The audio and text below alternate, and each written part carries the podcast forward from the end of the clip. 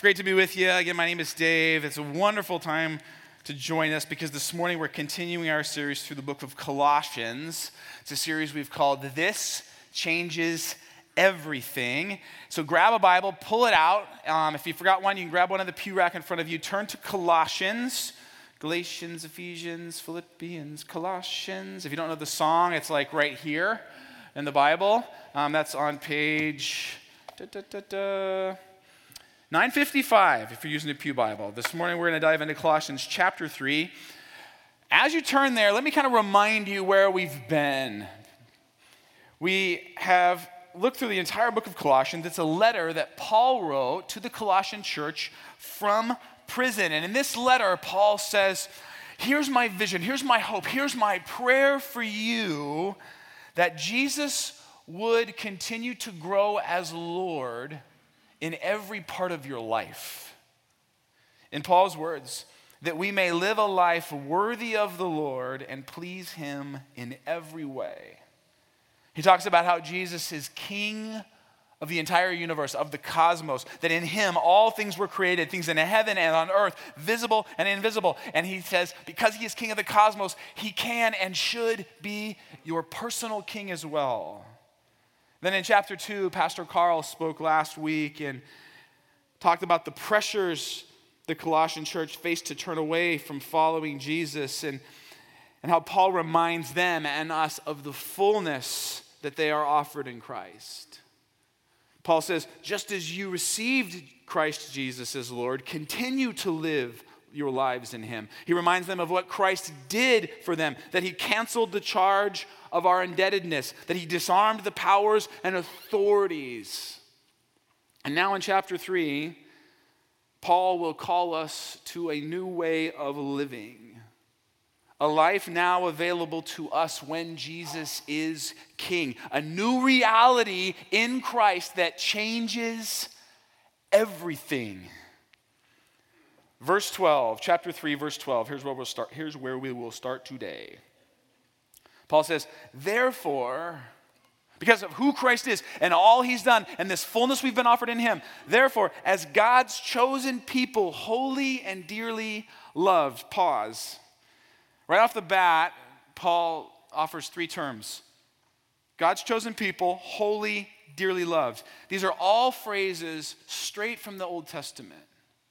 Phrases used to describe the nation of Israel. And what Paul is saying is this He's saying the love and grace and benefits that at one time were afforded to the nation of Israel are now available to everyone, to Greeks, to Gentiles, to you and me in Christ. He says, In Christ, you are chosen by God. You know how good it feels to be chosen to be picked? Think about this in your life for a minute.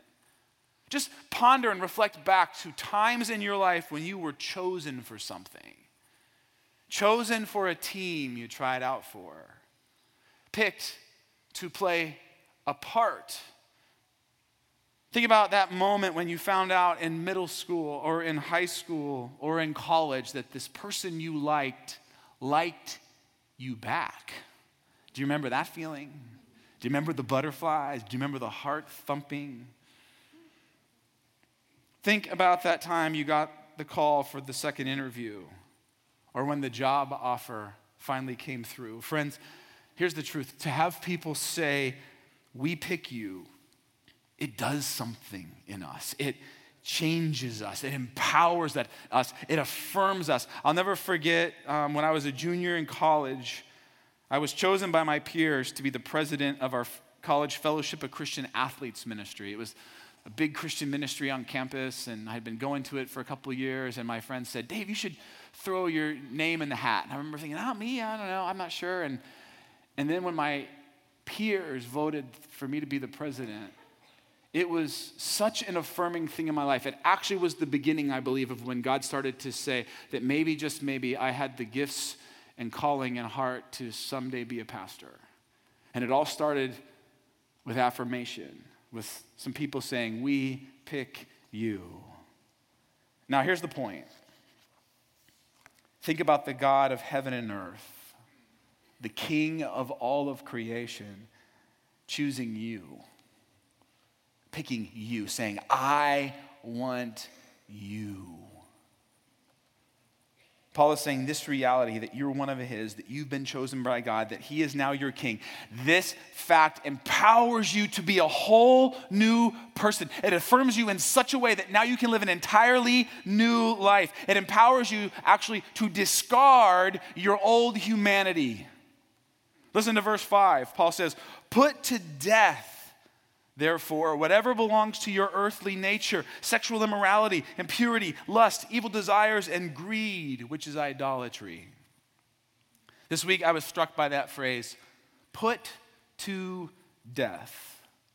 It was actually Pastor Bethany, ironically, that pointed it out. Our, some of our staff, our lead staff, was together reading scripture, and we read Colossians 3, and we're talking about things that stood out to us, and she pointed out those words, put to death. And then later in the week, I was with another group of our pastoral staff, and we were sharing, I was sharing some of my lingering hurts and pains and struggles in life because one of the things we do on our pastoral team here is work really hard to be honest and real and transparent with each other. And I started thinking again as I shared some of those things about that little phrase put to death. Now, friends, I believe this there is room in the Christian experience for ongoing struggle. It's in the scriptures, it's in the Bible. There, there's room for thorns of the flesh that we must battle for a long, long time, sometimes maybe even for our entire lives. But Colossians is telling us that when Jesus is king, there are some things that God wants to rid you of.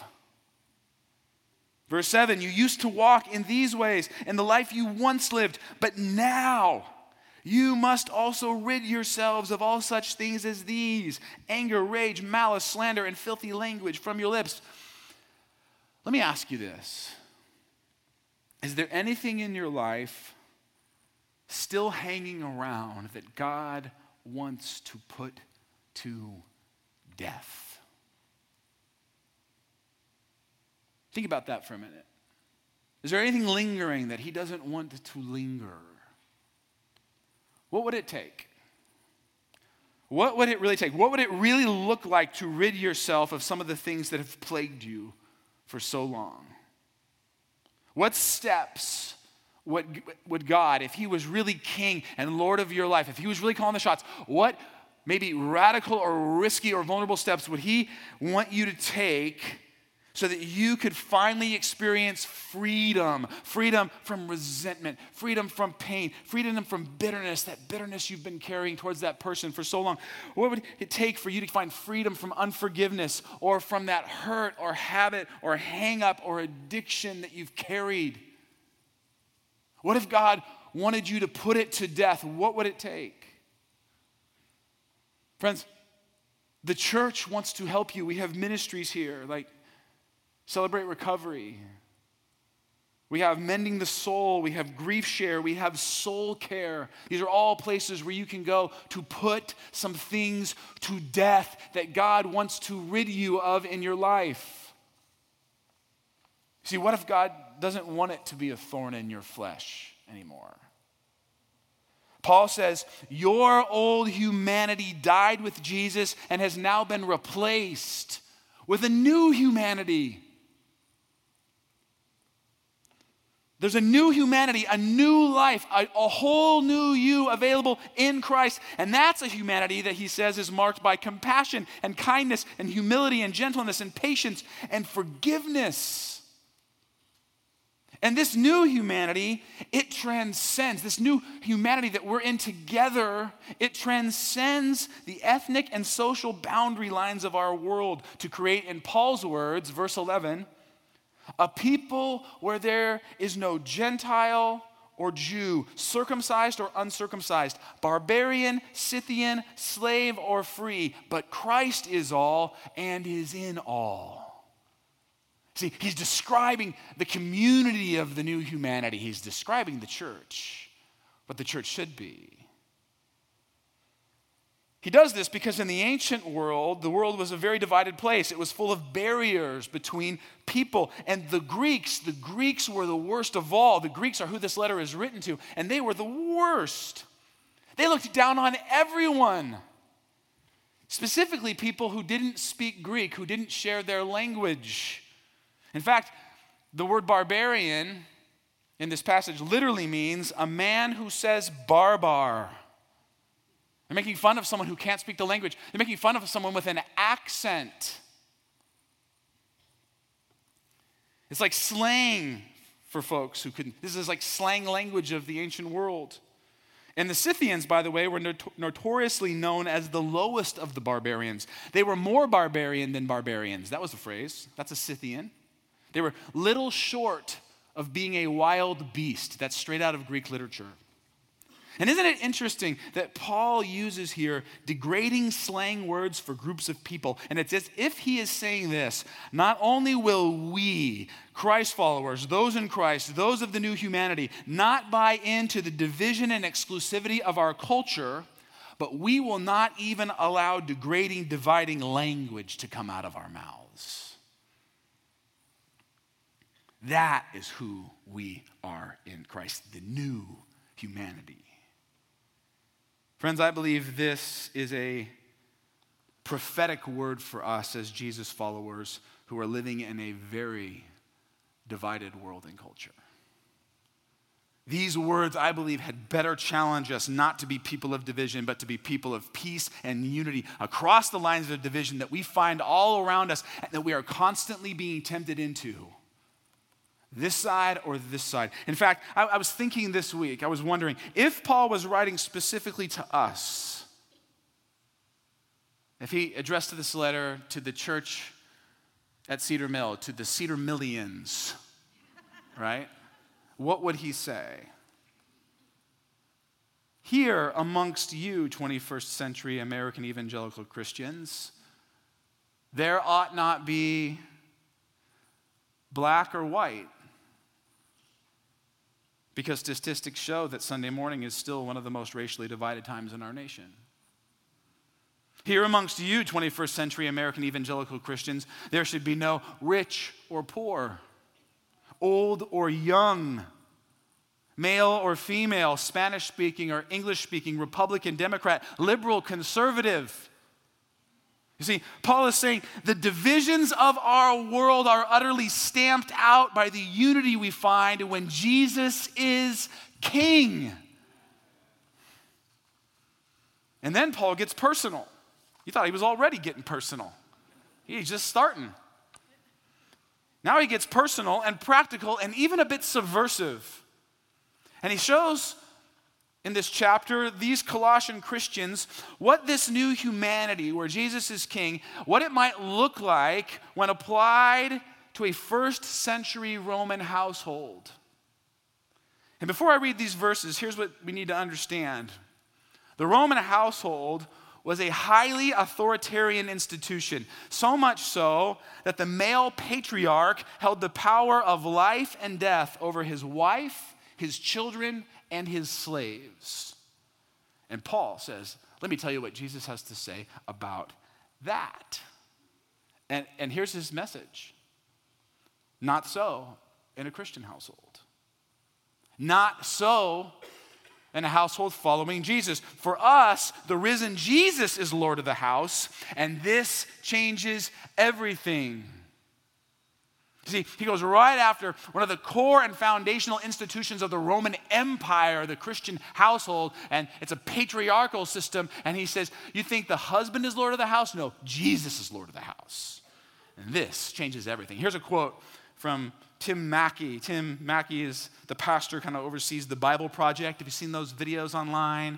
If you haven't, check out the Bible Project. It's really great stuff. Um, and I was listening to Tim this week, and he said something I think really captures Paul's intent here. He's, spe- he's speaking specifically about the passage we're in. He says, Paul is walking a very fine line here.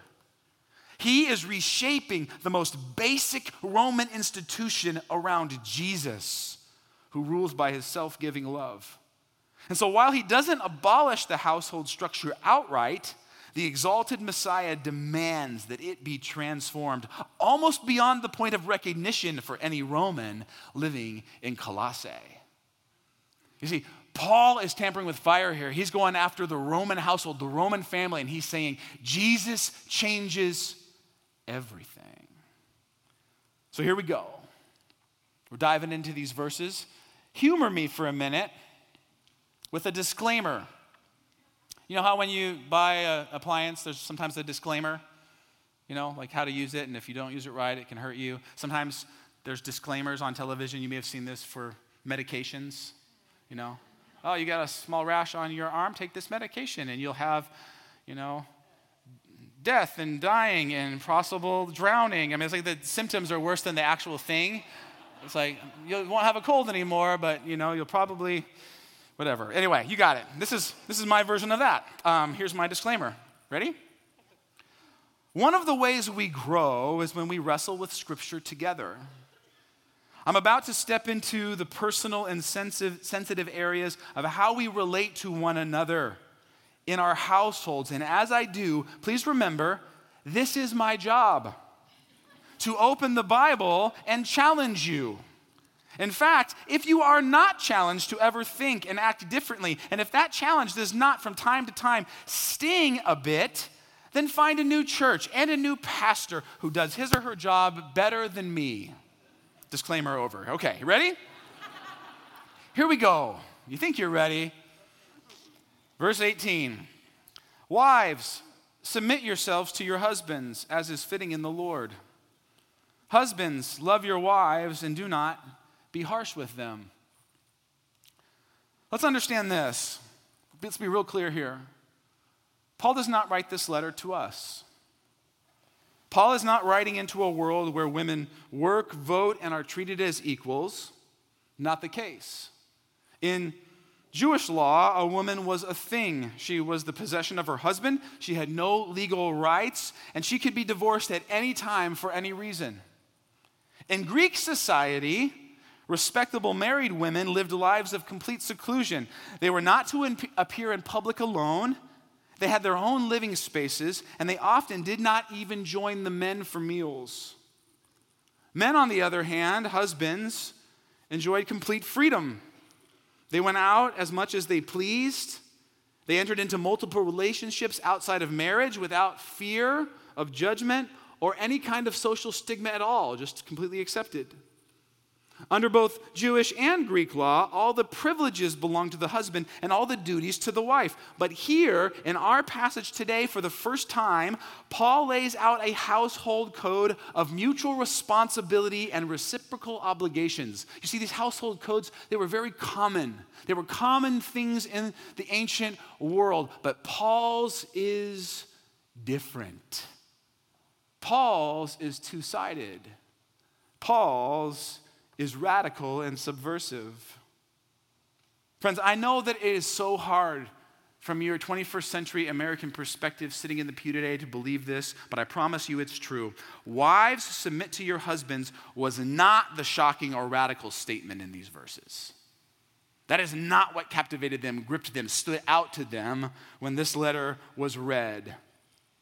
For husbands to love their wives, and the word here is agape for love, and agape simply means this this is the most basic definition I'll willfully choose to do what's best for you. I'll willfully choose to do what's best for you. And so, for husbands to love their wives, for these first century readers, that was scandalous and shocking.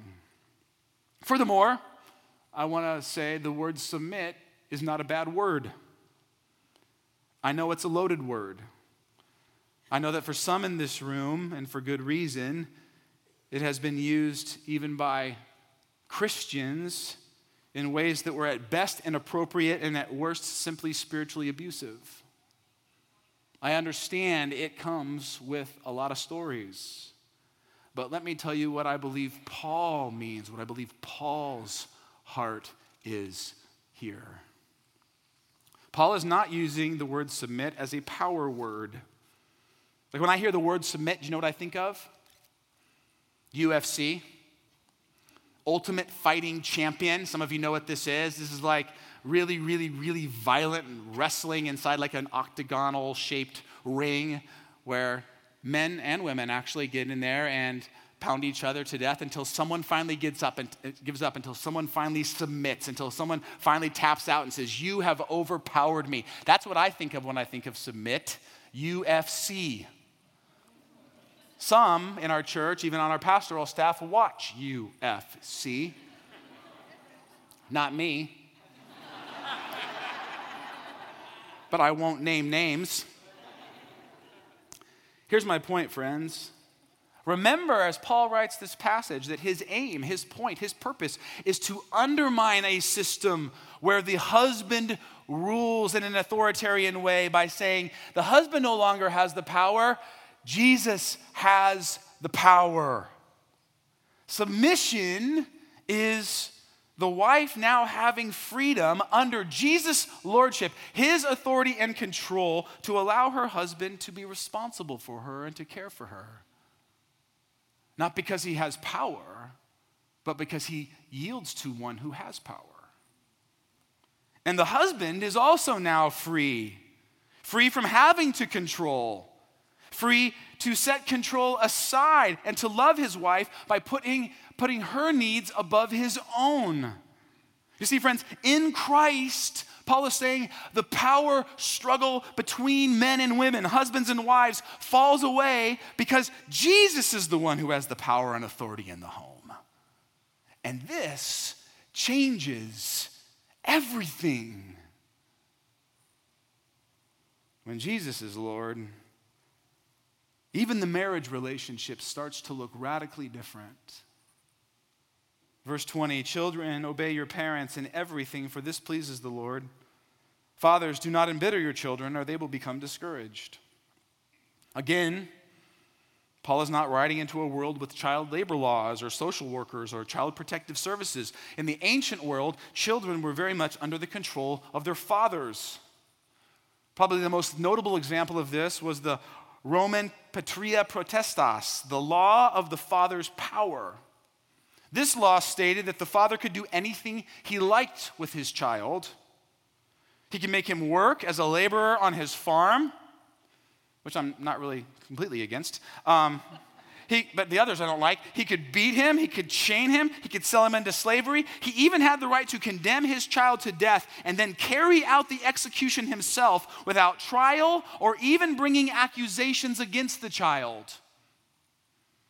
So, along with the very standard and expected call for children to obey, Paul also now instructs fathers not to embitter your children or they will become discouraged. Friends, and the idea here is that in a home where Jesus is Lord, children are no longer objects. They're now people valued by God, called to maturity and respect through parenting that offers encouragement and discipline correction and encouragement.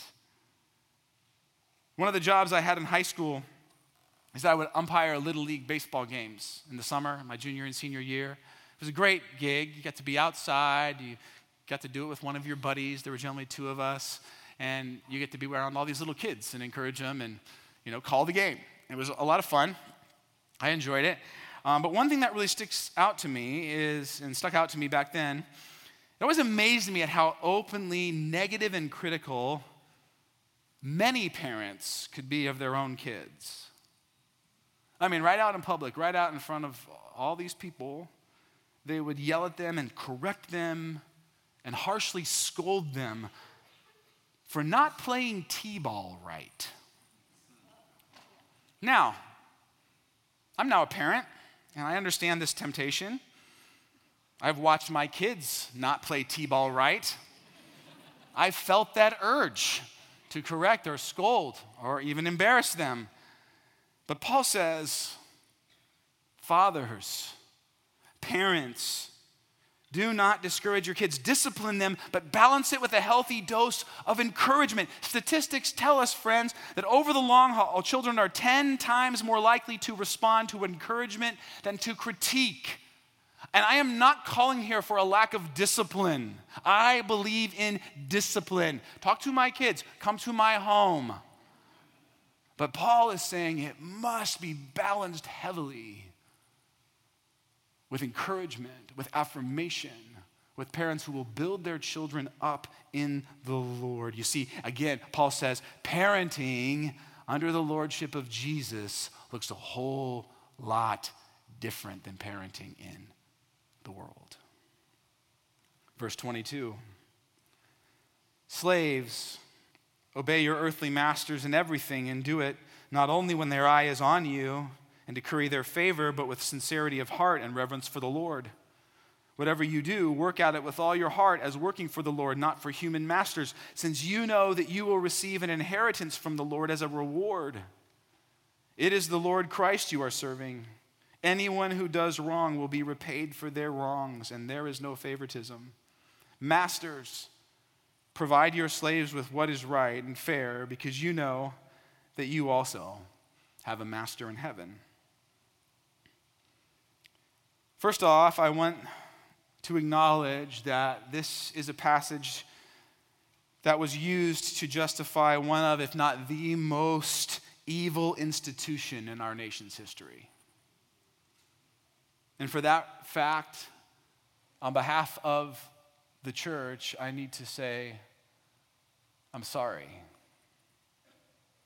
That deeply saddens me, and I believe many of you, and it certainly breaks the heart of God.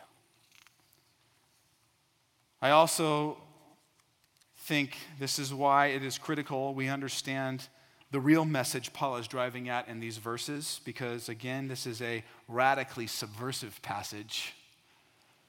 It may not mean what you think it means. Paul is addressing slaves here, and he addresses them in a way that would have been a profound departure from the norm of his day. In his society, slaves were not even classified in ancient law as human beings. They did not have the right to marry. If they had a child out of wedlock, the child belonged to the master. It was normal and permitted for a master to thrash, brand, maim, or even kill a slave at, at his own will without question. Sometimes I think we water down the slavery of the ancient world to make ourselves feel better about the slavery of our day and what the Bible has been taught to say. Slaves, needless to say, uh, were not permitted to have any fellowship with free men. And here in these verses, once again, Paul confronts the established social order. And you'll notice that he doesn't do it, this is what maybe troubles some of you, he does not do this by outright condemning slavery. Here's what he does he challenges the very framework upon which slavery is built. He goes underneath the issue to the deeper issues. One author I read this week stated Paul protesting against the institution of slavery would have, been would have been about as useful as a modern preacher condemning the internal combustion engine. That is to say, it would have been useless. So instead, Paul drives home the truth that, if adopted, will eventually transform not just the institution of slavery, not just marriages, not just parenting, but every single human relationship in the history of the world. Here's another way to say this Paul is not here affirming patriarchy or slavery. He's talking about what it looks like to be a follower of Jesus in a society that embraces evil and ungodly practices. Do you think that happens in our world? You see, friends, there's something subversive here. Paul is saying, live this way, understand that Jesus is Lord of the entire household. And when you start to do that, it will transform all your relationships. And eventually, Paul knows this will completely undermine the practices of authoritarian patriarchy and slavery. This is just brilliant, brilliant writing. Finally, right in the middle of this chapter, Paul tells us how. How we can become people who put to death the old life, how we can become people who are clothed in compassion and kindness and grace and mercy, the new life, how we can get, become people whose relationships are transformed so that they reflect the lordship of Jesus Christ. How do we become this this new humanity, these new people that is, is offered to us in Christ. Here's what he says. Here's the how. Verse 15. Let the peace of Christ rule in your hearts, since as members of one body you were called to peace. And be thankful. Let the message of Christ dwell among you richly as you teach and admonish one another with all wisdom through psalms, hymns, and songs from the Spirit, singing to God with gratitude in your hearts. And whatever you do, whether in word or deed, do it all in the name of the Lord Jesus, giving thanks to God the Father through him. Now, there's a lot in there. I wish we had in another 40 minutes. Do we? There's a lot in there. We'll come back to it, but there's three things I want you to see today.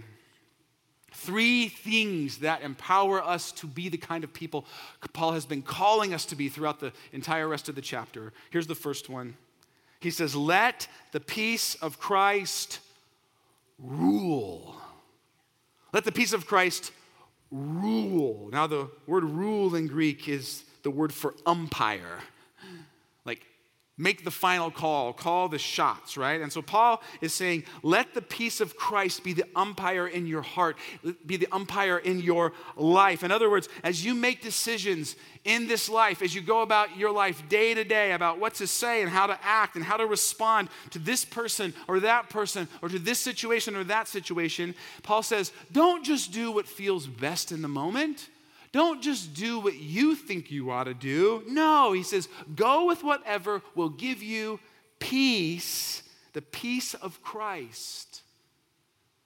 Think about your thoughts, your attitudes, your actions, your words, and think about if you say them, will they result in the peace of Christ in your soul? If so, go with those. If not, choose another option. Second, Paul says. So that's let the peace of Christ rule in your life. Second, Paul says, let the message of Christ dwell. Now, the word dwell, I love this word because it really just means to be at home. Let the word of Christ be at home. Let the word of Christ be real comfortable in your midst. Let the message of Christ be comfortable, right? In my house, we have um, outfits that we call our comfy clothes. Do you guys have comfy clothes? Some people in this room even have a song for their comfy clothes. Um, I won't sing it because I'm going to spare you that, but it's fun, and we've adopted it in our family too. And the whole idea is that after you've been gone for a long day, or you've been at church all morning and you've been wearing other clothes, you go home and then you get to put on your comfy clothes, baby. And it's fun to put on some sweatpants an elastic waistband is so good, right? I mean, and so, I mean, you just feel home, you feel cozy, you're just like right in there. And what Paul is saying is that's how the message of Christ, that's how the word of God should feel in your heart and in your life, right at home in you. Paul's saying, keep God's word marinating inside of you, directing you and guiding your attitudes and actions and relationships. Let the message of Christ dwell in you. So, let the peace of Christ rule, let the message of Christ dwell, and lastly, let the name of Christ drive. He says, and whatsoever you do, whether in word or deed, whether like you're saying it or doing it, and that's Paul's way of kind of saying, like in every part of your life, whatever you do, whether in word or deed, do it all in the name of the Lord Jesus Friends, when someone's name is on something, they endorse it, don't they? If you put my name on something, that's a way of saying, like, Dave agrees with this, Dave is for this, Dave likes this, Dave affirms this. This represents Dave well, right? You put your name on things that you would endorse. Same for Jesus. This is why we pray in Jesus' name. We've talked about this before. When we pray in Jesus' name, this is us saying, God, you take and receive and make happen whatever in my prayer Jesus would put his name on. If Jesus would endorse it, then you receive it as my prayer. If Jesus wouldn't endorse it, if it's not his will, if it's not his ways, then you just discard it, God. And so we pray in Jesus' name to say, Lord, not our will, but your will, his will, whatever he would endorse. And here Paul is simply saying, as you live your life, as you make decisions and speak words, and as you go out and you relate to other people, constantly ask yourself this question Would Jesus want his name on this? Would he want his name on me right now? Would he want his name on my attitude today? Would he want his name on this statement I'm about to make? Would he want his name on this email I'm about to type and send? But Jesus put his name on it. But Jesus put his name on this behavior, on this decision, on this heart posture. You see, Paul says that's a huge question. Whatever you do, whether in word or deed, do it all in the name of the Lord Jesus. If Jesus wouldn't put his name on it, then you'd better change it to something he would put his name on. You see, what Paul is truly after in this entire section is a very important reminder that none of us can live a life pleasing to the Lord by our own power and our own strength. Paul is saying, if you want to live this new life, if you want to discard the old humanity and put on the new humanity offered to you in Jesus, then you're going to need Him to rule and dwell and drive because you can't do it on your own. You see, that is the core truth of what it means to be a follower of Jesus not to pull our bootstraps up and to try real hard to be good, moral people in this world. Fooey to that. I could use a different word. We come here and we gather and we come to these tables to make this declaration God, we need you. We need your grace. We need your mercy. We need your power. We need you to rule and dwell and drive in us so that we can be the new people that you long for us to be. It is by your power and strength and grace and mercy, not by our own effort. And so we come to these tables to say, God, keep doing the work that you need to do in me keep helping me see the places where I'm doing it on my own. God, I come to this table to say, Jesus, it's your death and resurrection that makes me right before the Father. It's your death and resurrection, your amazing grace and mercy that empowers and fuels me.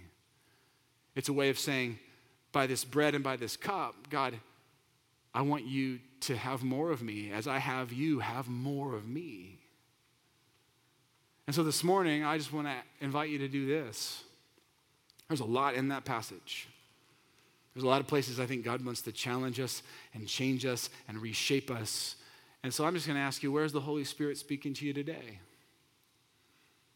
Where is He affirming you? Where is He challenging you? Where is He speaking to you, calling you? Pay attention to that. If there were places in the message this morning where the hairs on the back of your neck went up or you thought, for any reason, pay attention to that.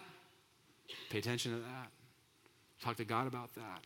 And then come to the table and remember whose you are a child of God, bought with the life and blood of his one and only Son, redeemed and reconciled to your Father through him. So I'm going to pray, and the worship team's going to come and take the elements back to your seat, and you can receive them on your own when you're ready.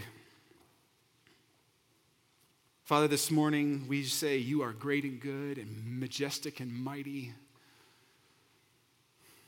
Lord, I confess that there are there were so many things this week in that chapter uh, that deserve more attention, more time, more thought, more pondering. So God asked that you would by your grace and mercy, bring us back to those places that we need to focus. As individuals, Lord, and as a church, bring us back to those places where you want to do some reshaping and some tweaking and some transforming in us. But I do pray, Lord, that as a church, your lordship and kingship, that the fact that we have everything in you would drive all we are and everything we do. May we be radically committed to that, Lord. May we be so committed to that that even when it hurts, we will pursue you. Father, all these things we pray in your Son's name and say, if you would endorse it, may it be so. In Jesus' name, amen.